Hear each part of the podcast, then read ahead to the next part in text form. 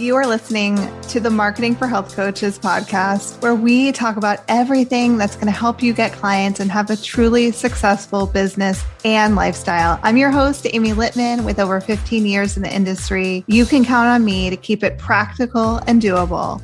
And in this episode, I'm going to be sharing your first three steps to starting your health coaching business. I am so excited to be with you here today on my very first podcast episode. And I decided to focus my first episode on this topic because here's the thing not knowing what to do can really keep you stuck. I'm not immune to this. And let's face it, you went to school, or maybe you're in school, you invested money, you've invested time, and you have this desire to do this work. So we want to get you started on this path versus in a holding pattern.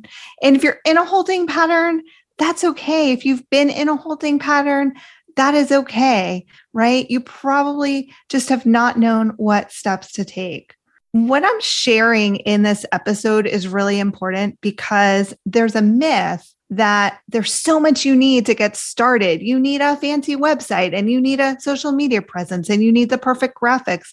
You need lots of technology. You need professional photos.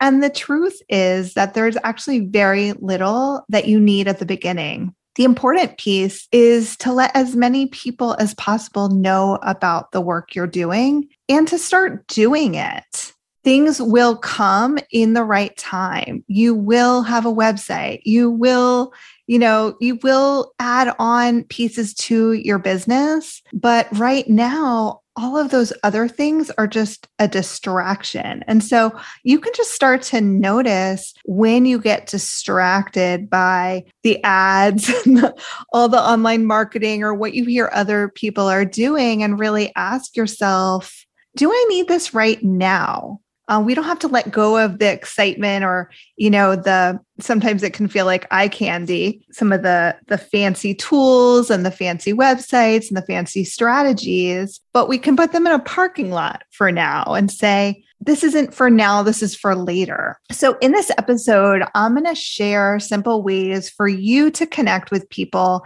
and get yourself in front of as many new people as you can. And my recommendations are intentionally simple, but they're very effective in getting your business going. And they're also simple because I want to help keep you out of overwhelm. When we're in overwhelm, that's when we tend to freeze and not move forward. And that's not what we want. So let's dive in. So, step one to starting your health coaching business is to practice initial consults. So, let's talk about what is an initial consult because people use different terminology. And here I'm referring to what I'm referring to with an initial consult is a consult you do with a potential client where you're getting to know them, they're getting to know you. And if they seem like a fit and they're interested in learning how to work with you, you're sharing how to work with you. Okay. So, an initial consult, it's with a potential client. They haven't yet signed up to work with you. And practicing these consults is important because you can't get clients without doing them right? This is how people sign up for coaching, right? They don't sign up for coaching on your website. It's not like they're buying a, you know, you know, a commodity. They're really they're really buying you and your support. And so they need to get to know you and you honestly get to, need to get to know them practicing these initial consults what it's going to do for you is it's going to build confidence it's going to build your comfort in leading these feeling at ease and all of that when you're feeling those things that's going to draw in more clients you can get clients even without being confident right but you're going to get more clients the more confidence you have and if you're thinking, Amy, I have no idea how to lead an initial consult, I've got a free resource for you. It's an exact script that you can use and follow and a 10 step system to booking your next health coaching client. So I will link to that in the show notes below. You might be wondering, who do I practice with? Okay, maybe this sounds like a great idea, but I don't have anyone to practice with. There are actually a lot of people out there. You can start by practicing with other health coaches, maybe people you went to school with or people you're in a training with. Like, for example, our clients in when we run our abundant health coach program. We pair coaches up so they can practice with each other and that could be really helpful. Also your friends family coworkers if you have a day job or former colleagues. This is how I started out. I would tell people that I had started health coaching and ask if I could practice with them. And what's really great is that some of those people actually became clients, and that will also happen for you. Now, you're going in with the intention of practicing, but in the process, some of those people are going to be the exact right fit for you, and they're going to be eager. They're going to say, like, well, I, you know, I don't want to just practice, right? I want to work with you. How do we how do we do that? Also, look through your contacts on your phone. Who are your Facebook friends? Who are the people who follow you on social media? Who do you follow on social media? Looking in those places can really help to jog your memory and help you create a list of people you can reach out to. To make this really practical and doable, you can set a goal to reach out to one person every day for the next month or one thing I like to do is batch this. So, meaning set aside a few minutes just once a week that you're going to reach out to seven people. It's super easy when you batch it in this way. The other thing that I'll recommend, like I said, there are very few things that you need when you are starting your business, but one of them is an online calendar where people can schedule with you. So I do recommend that you set up an online calendar. We love Acuity. I will link to Acuity in the show notes, A C U I T Y. But any system will do. A lot of people use other services. There are a million of them out there. If you're already using one, go with the one you're already using. The reason why I do recommend that you have an online calendar from the beginning is that it makes it really easy for people to schedule with you. It makes it easy for you and it makes it easy for them. It's a time saver. And what you'll also find is that people are more likely to actually schedule a time when you use an online calendar. Even a friend of yours, if they can look at an online calendar, it's going to make it easier for them. Now, of course, if you're in person with someone and you can both look at your calendars and find a time, then then do it in that way. It can be casual right? I also recommend when you're in this newer phase of your business that you open up as many time slots as possible in your online calendar for people to schedule these initial consults with you. You know, people have different schedules. So you want to make the likelihood they're going to find a time that works for them high. And you also, of course, want to make it work for you. This is your business. And we want to you to start out with your business being in a way that works for you and your life. So, for example, if you know that evenings are not good for you, don't open time slots in the evening. If you know that weekends don't work for you, don't open time slots on the weekend. But if you're like, you know what? Hey, I would be happy to see clients two evenings a week or one evening a week or Saturday mornings or whatever the case may be, then go ahead and include that in your calendar. And as I mentioned, you're doing this for practice, but some of the people you talk to are going to be interested in working with you and paying you as a health coach. And what I did as a new health coach when I was starting, I started with my pricing really low because I wanted to get practice. I wanted to actually start working with people, make some money, start to pay for my health coaching uh, program, which I did in a very short time frame. And then I raised my prices over time. Those first two clients I worked with, I charged $450 for a six month program. I don't not a big fan of a six month program now, but it was what I was taught by my health coaching school.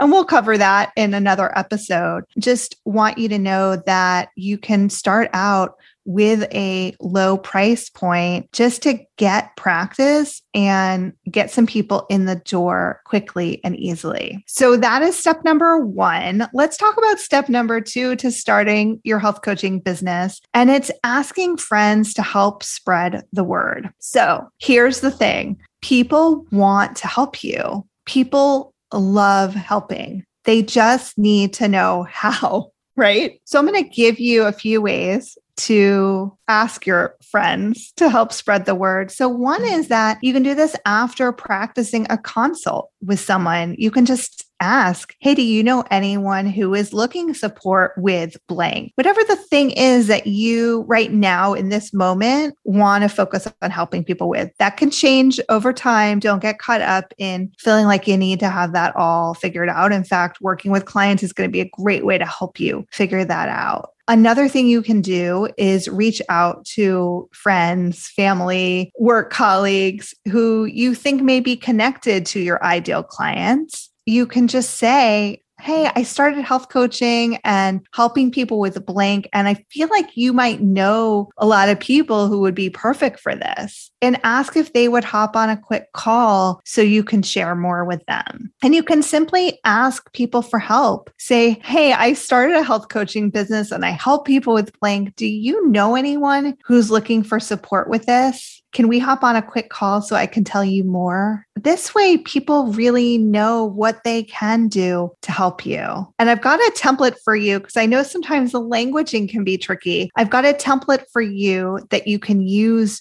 to reach out to these people, your friends, your family, your work colleagues, your contacts. And it's inside my five clients in 30 days action plan. You can go to healthcoachactionplan.com to get a copy of that. There's also a link in the show notes below, and that'll make it really easy for you to put this into action. All right. So we're on to step three. Step three of starting your health coaching business is to get in front of potential clients. So you're going to be doing that with some of what you're doing in step one and step two. But in addition to that, when you're out in the world, talk to people about what you're doing as much as possible. You know, we all have different different phases of life and we're doing different things but you know school pickup or running into someone at the grocery store or at yoga class when you're taking a walk and you're passing by neighbors and people ask you hey how are you? What are you up to? What's new? Tell them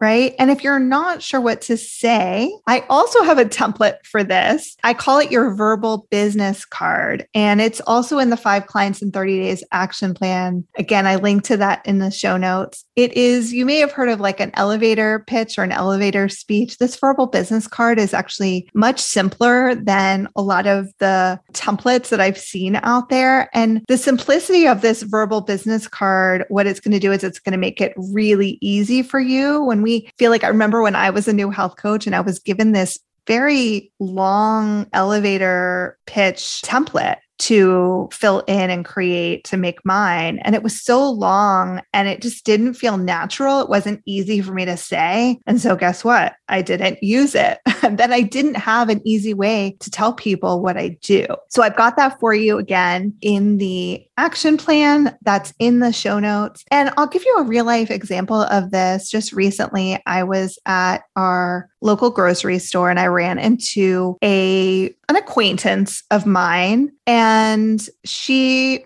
in catching up she shared with me that she had started working part-time. She started her own business um, doing writing and editing. And she was like yep I work with, I'm doing all these different projects. Like they were all completely different. You know, she was working on a bio for someone and lots of different things. The thing is that, and she handed me a card, which you don't have to do. I actually knew someone for her that I thought could use her help. So when you get specific and you and she didn't actually ask me, "Hey, do you know anyone?" but of course, I want to help her. And I know that she's started something new. When you are sharing, let's talk about some, some key pieces here. So, as you're implementing actually all of these steps, there's some things to keep in mind. When you're sharing about your business, and what you're starting, it's important to have enthusiasm and excitement, even if it's nervous excitement. It is okay. It is normal. It is natural. It is expected that you're going to be nervous when you start, right? But really try to ramp up those feelings of enthusiasm and excitement and passion, if you have passion for what you're doing. Here's the thing we all start out nervous. And sometimes folks will say, well, how do I do this without being nervous? And it's practice right? So the first time you share your verbal business card, you're going to be nervous. And maybe sweat a little. And the second time you share it, you're going to sweat a little bit less. And the third time, you might just say it like it's no problem at all, right? If you think about doctors having a residency, practicing with real people, we all need that. We all need the practice. It's the coaches who get out there early